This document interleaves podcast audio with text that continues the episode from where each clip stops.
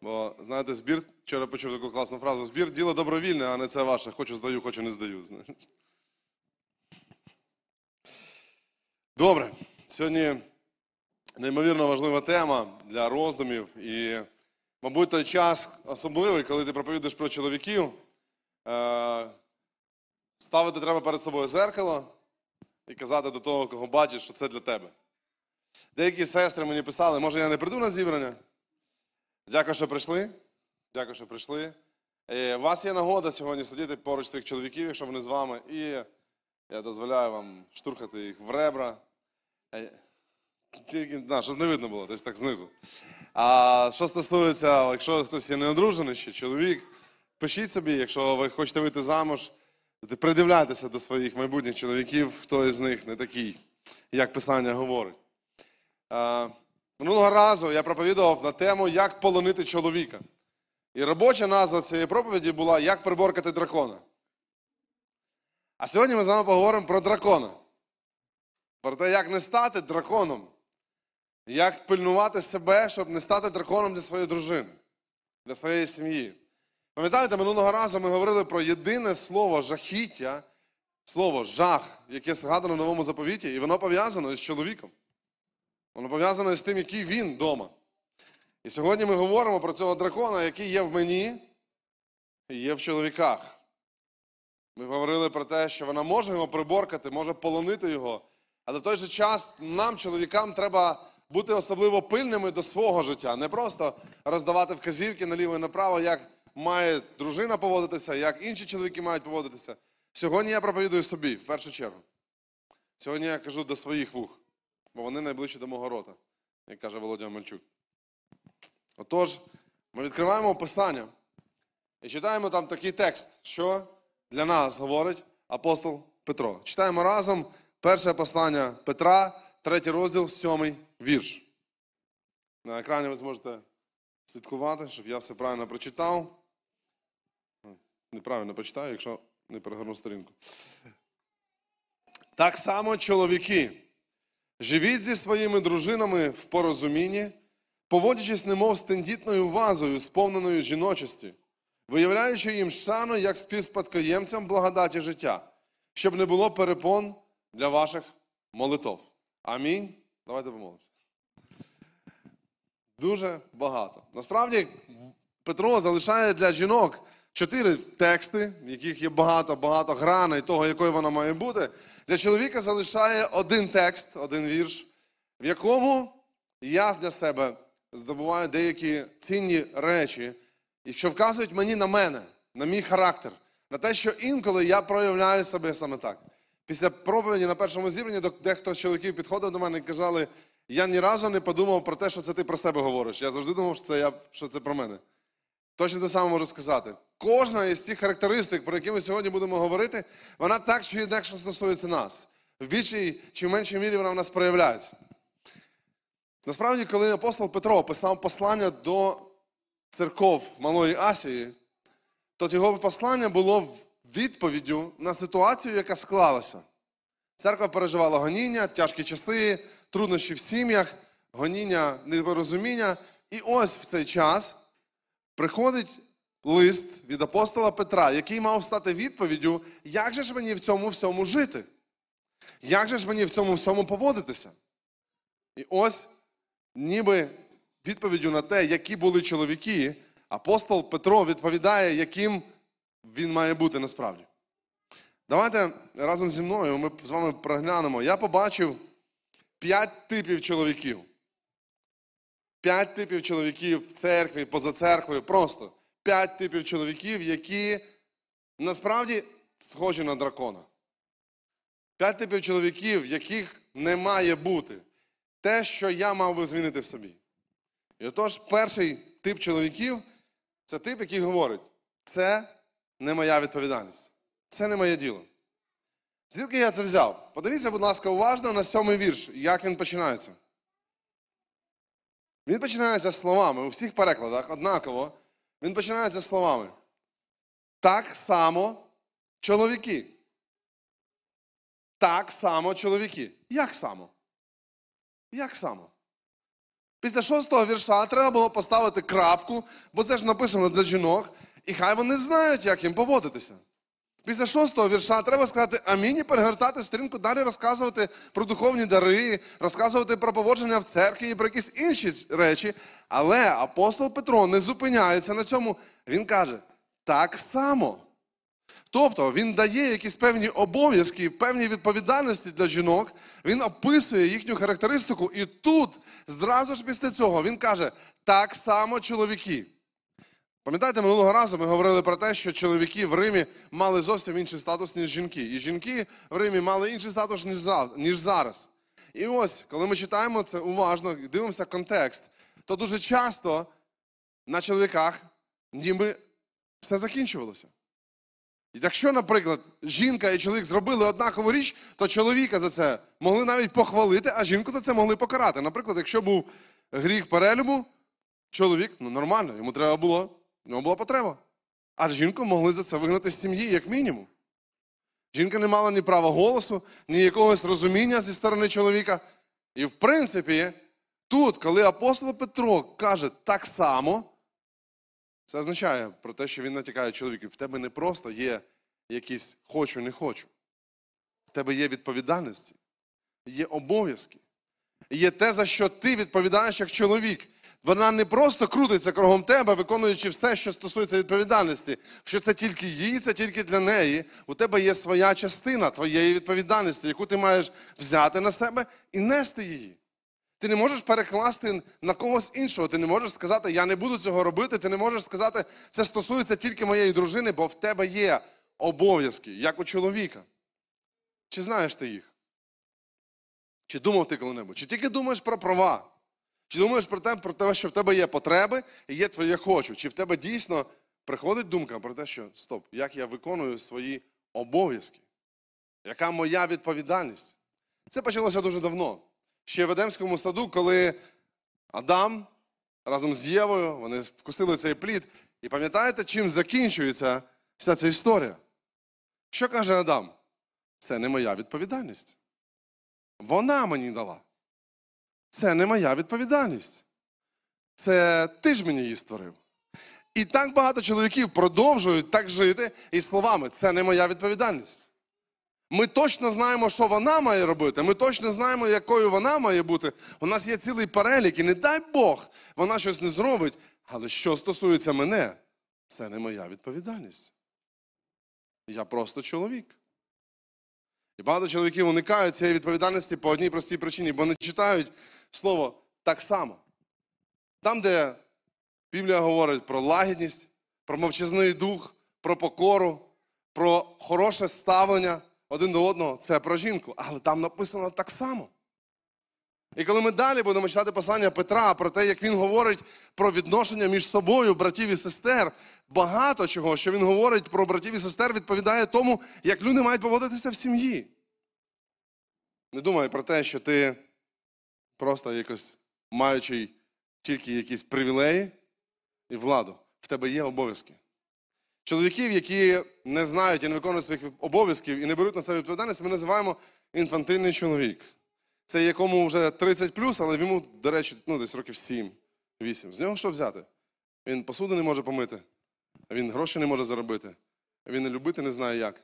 І в кінцевому результаті жоден із своїх обов'язків не виконує. Він дорослий з дитячим обличчям і більше того, з дитячим серцем.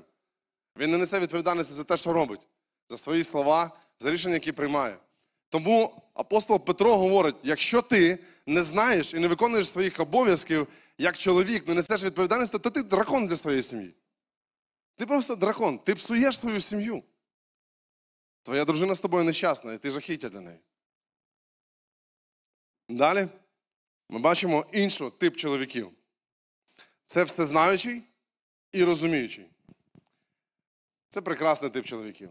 Бог створив чоловіків трошечки іншим складом розуму, як жінок. Чоловіки розуміють багато речей, жінки теж. Але чоловіки створені так, що в них є логіка, є аналіз, вони якось зводять легше цифри. Для них це простіше. Вони осмислюють багато глибоких питань. Вони ниряють в теологію, в філософію. Вони розуміють про багато-багато винаходів і знають дуже багато речей. Але насправді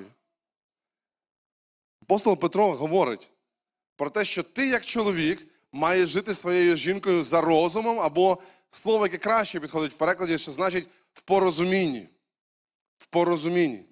Те, що ти багато знаєш, те, що ти багато в чому розбираєшся, ще не значить, що ти живеш своєю дружиною в порозумінні.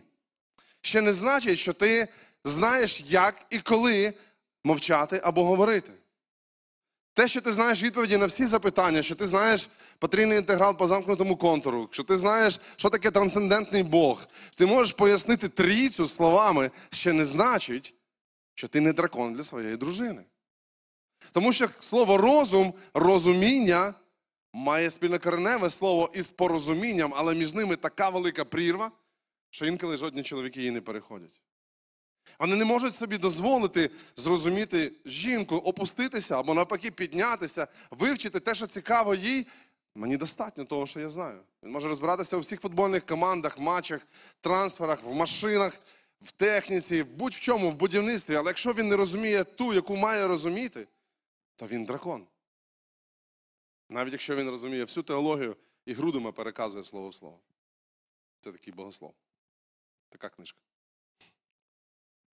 Я думаю про те, що одного разу була неймовірна історія, про яку сьогодні ми читали церкву. Якщо ви разом з нами на одній сторінці, 25 розділ першої книги Самуїла, неймовірна історія. Просто рекомендую прочитати. Просто обов'язково всім. Давид іде із своїм військом, втікає від Саула. І він приходить, хто не знає, я вам проспойлерю, але прочитайте ще раз. Він приходить на поле, де навал, такий чоловік, стриже своїх овець. Давид до нього приходить і каже: слухай, давай так, ти нам просто поїсти, і ми спокійно пішли. У мене небагато людей, 600, нема проблем. Ну, в тебе є. Давай ми поїмо і підемо. Ми до тебе були добрими, ти нас не бачив, ми тебе не бачили, все хорошо. І навал, який мав розум здобути велике багатство, мав розум розуміння всього того, як цим всім керувати, не мав розуму, як дійти по розуміння. І тоді мусила вступати в весь цей діалог жінка. І ми бачимо Авігаїл, яка бере родзинки, і крім родзинок багато м'яса, бере воду, вино, вони святкують, все нормально. Бог розбирається в цій ситуації.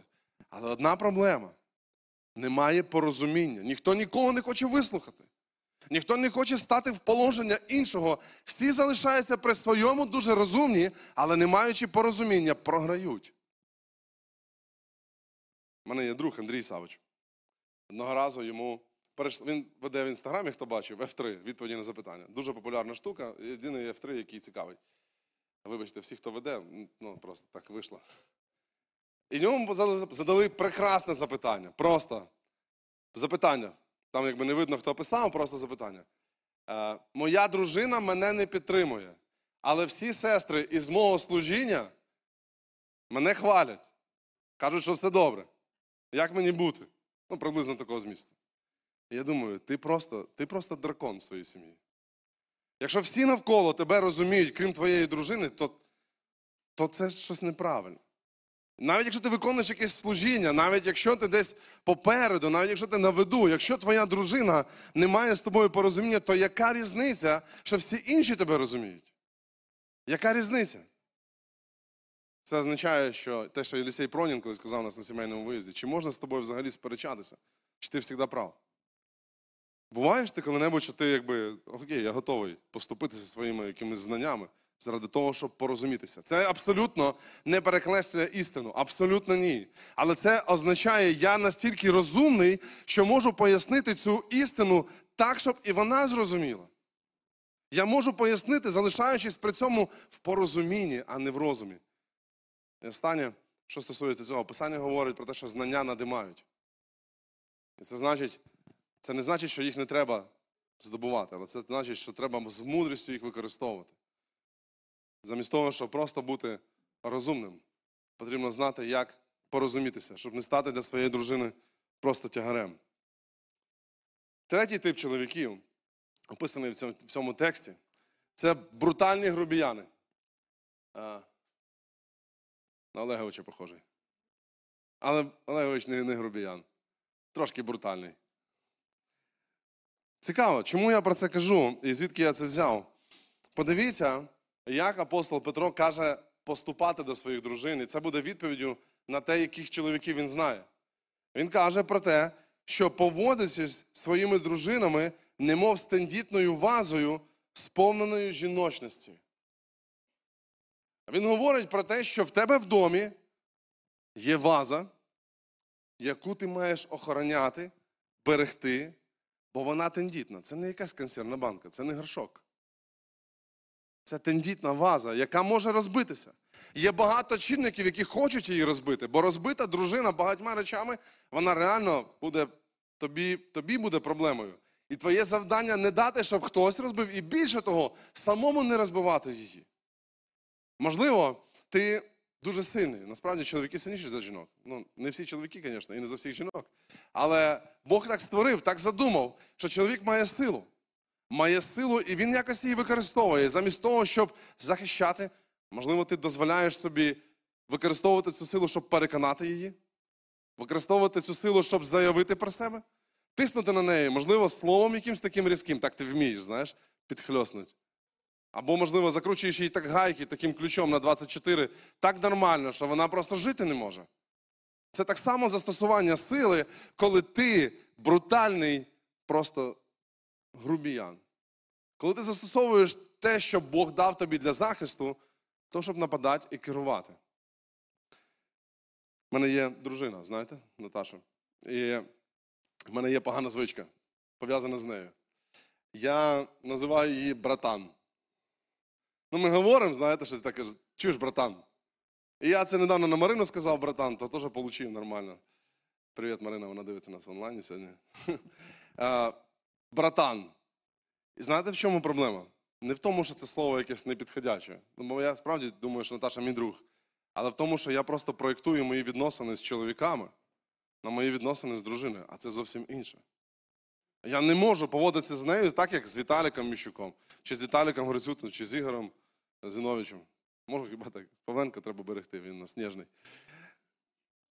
Але насправді, коли ми говоримо про те, що я не можу в моїх стосунках з чоловіками говорити про теми, які чоловікам нормально, говорити так, я не можу просто прийти і сказати вдома: о, є такий самий, вона не така сама. Вона по-іншому сприймає цей світ. Вона по-іншому дивиться на ту саму річ, на яку дивиться чоловік. Можливо, можливо, тобі здається, що вона теж людина. Вона теж людина, але вона не така людина.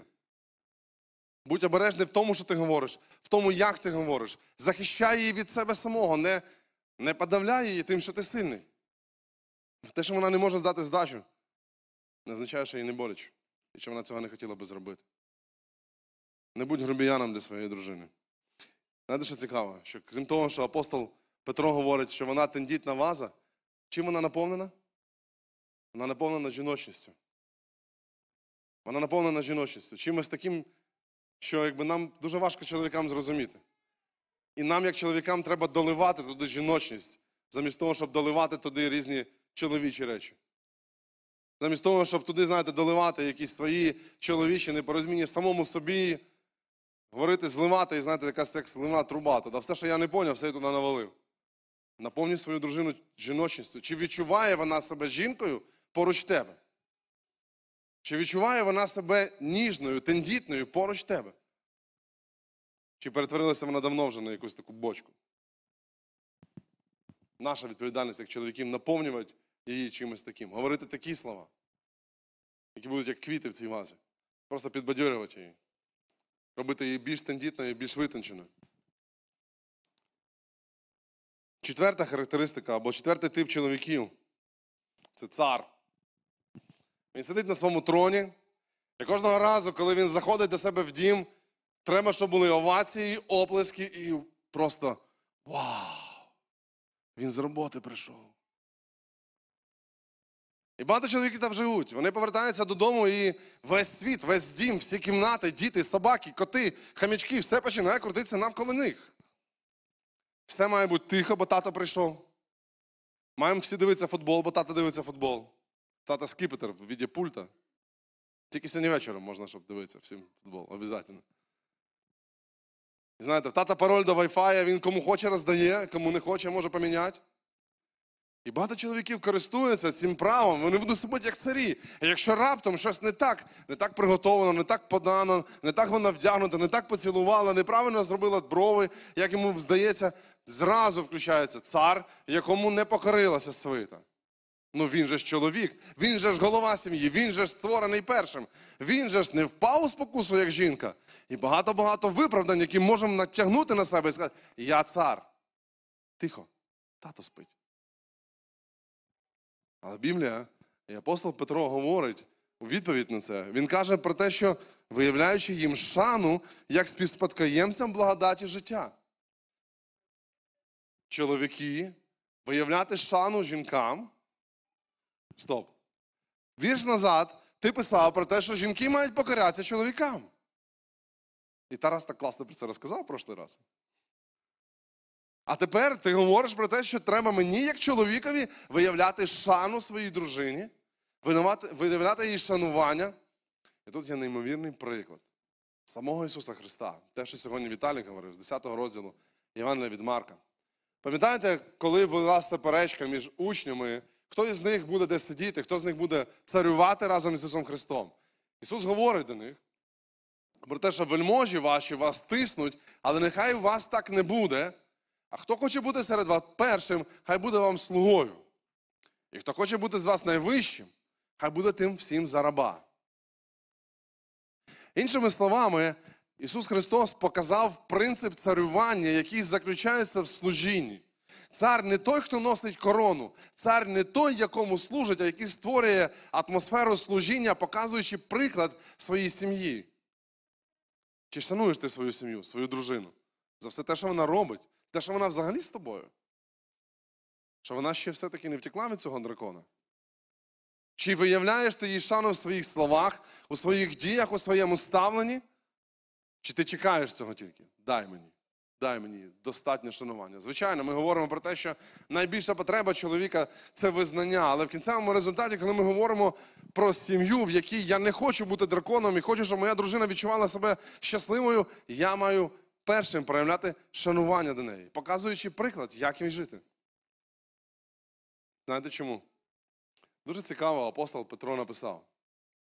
Він каже, бо вона співспадкоємиця благодаті життя.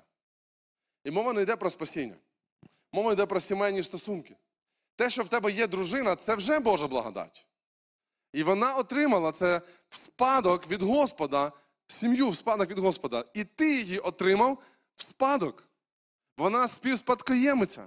Іншими словами, ти сам би цього не мав. Вона зробила тебе чоловіком. Вона дала тобі можливість взагалі говорити про те, що ти чоловік. Від Бога послана вона тобі як співспадкоємиця. Тобто, це означає, що в тебе цього теж не було. Це не твоє, не, ти не сам створив цю сім'ю. Бог тобі її дарував, і вона співспадкоємиця цього життя. І, до речі, апостол Петро називає життя в сім'ї благодатним життям. Благодатне життя. Відчули? Благодатне життя. І от в цьому благодатному житті ти і твоя дружина. Ти і твоя дружина співспадкоємці. Бог подарував. Ти не сам взяв. А якщо ви співспадкоємці, значить колись не мали. Значить, Бог привів тобі цю дружину, і тепер, знаєш, чия вона дочка?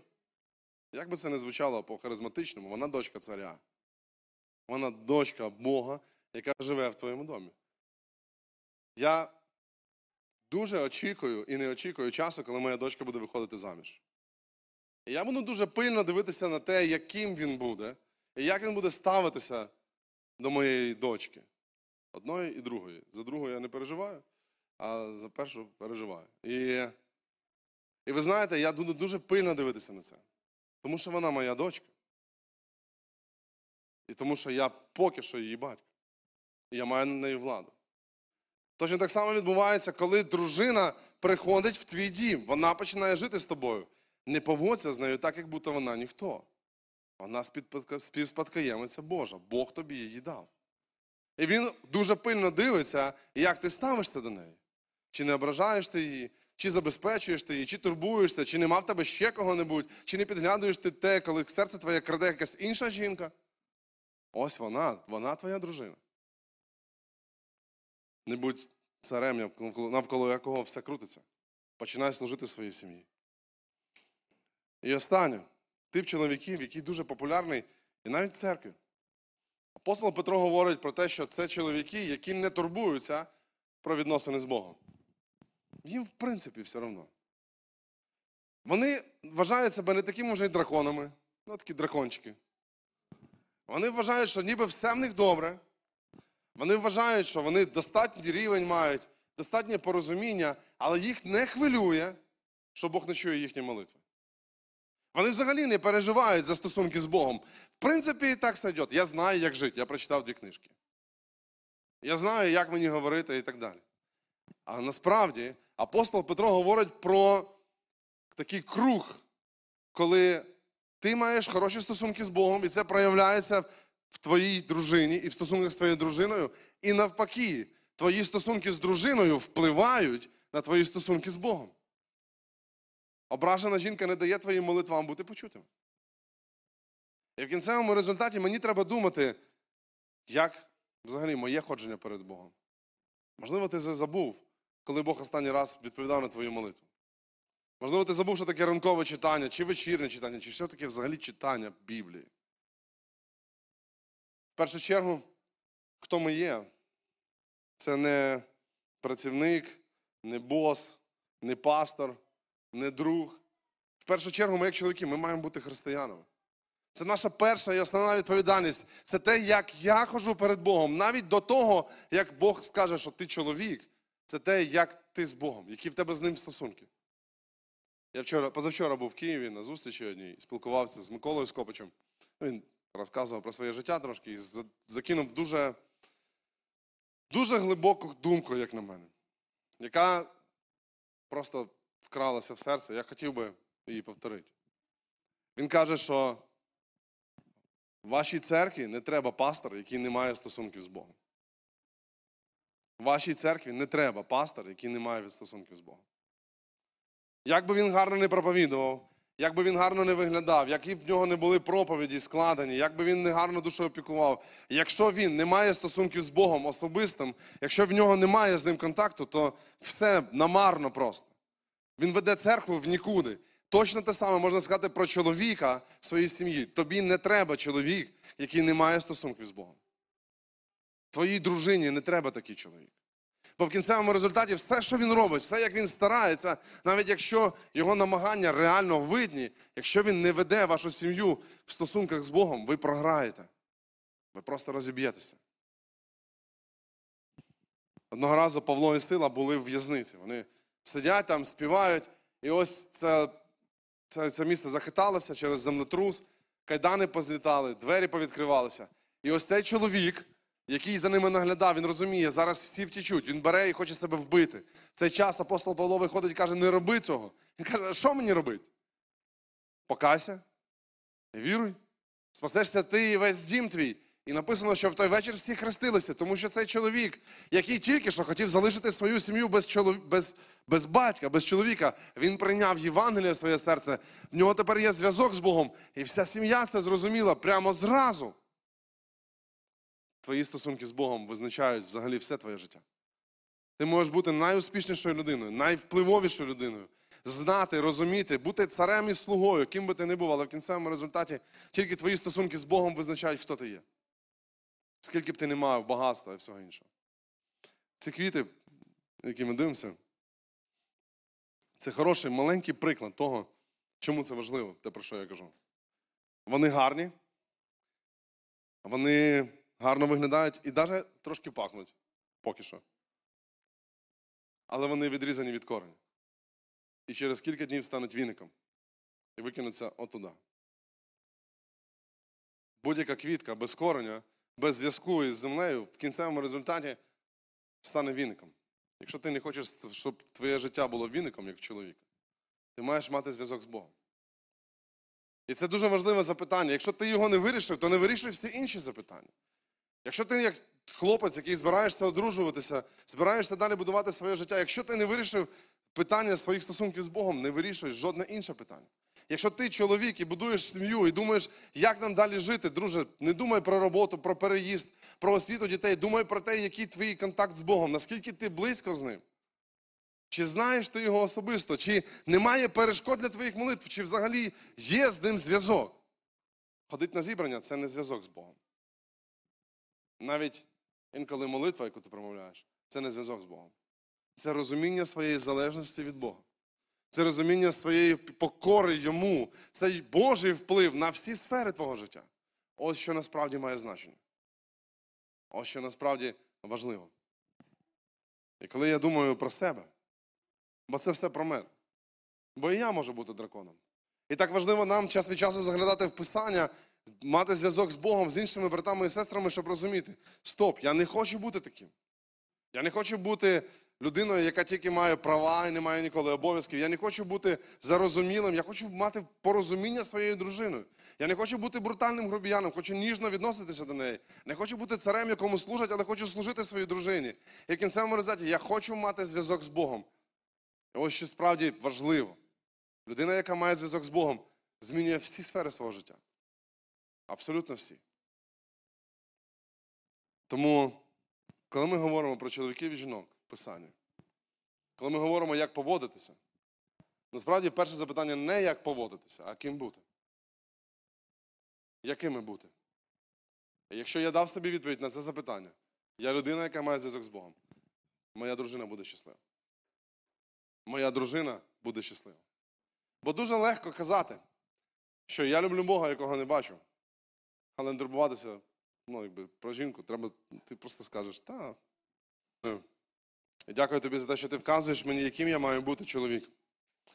Я дякую тобі за твої нагадування і за те, що моє життя продовжується.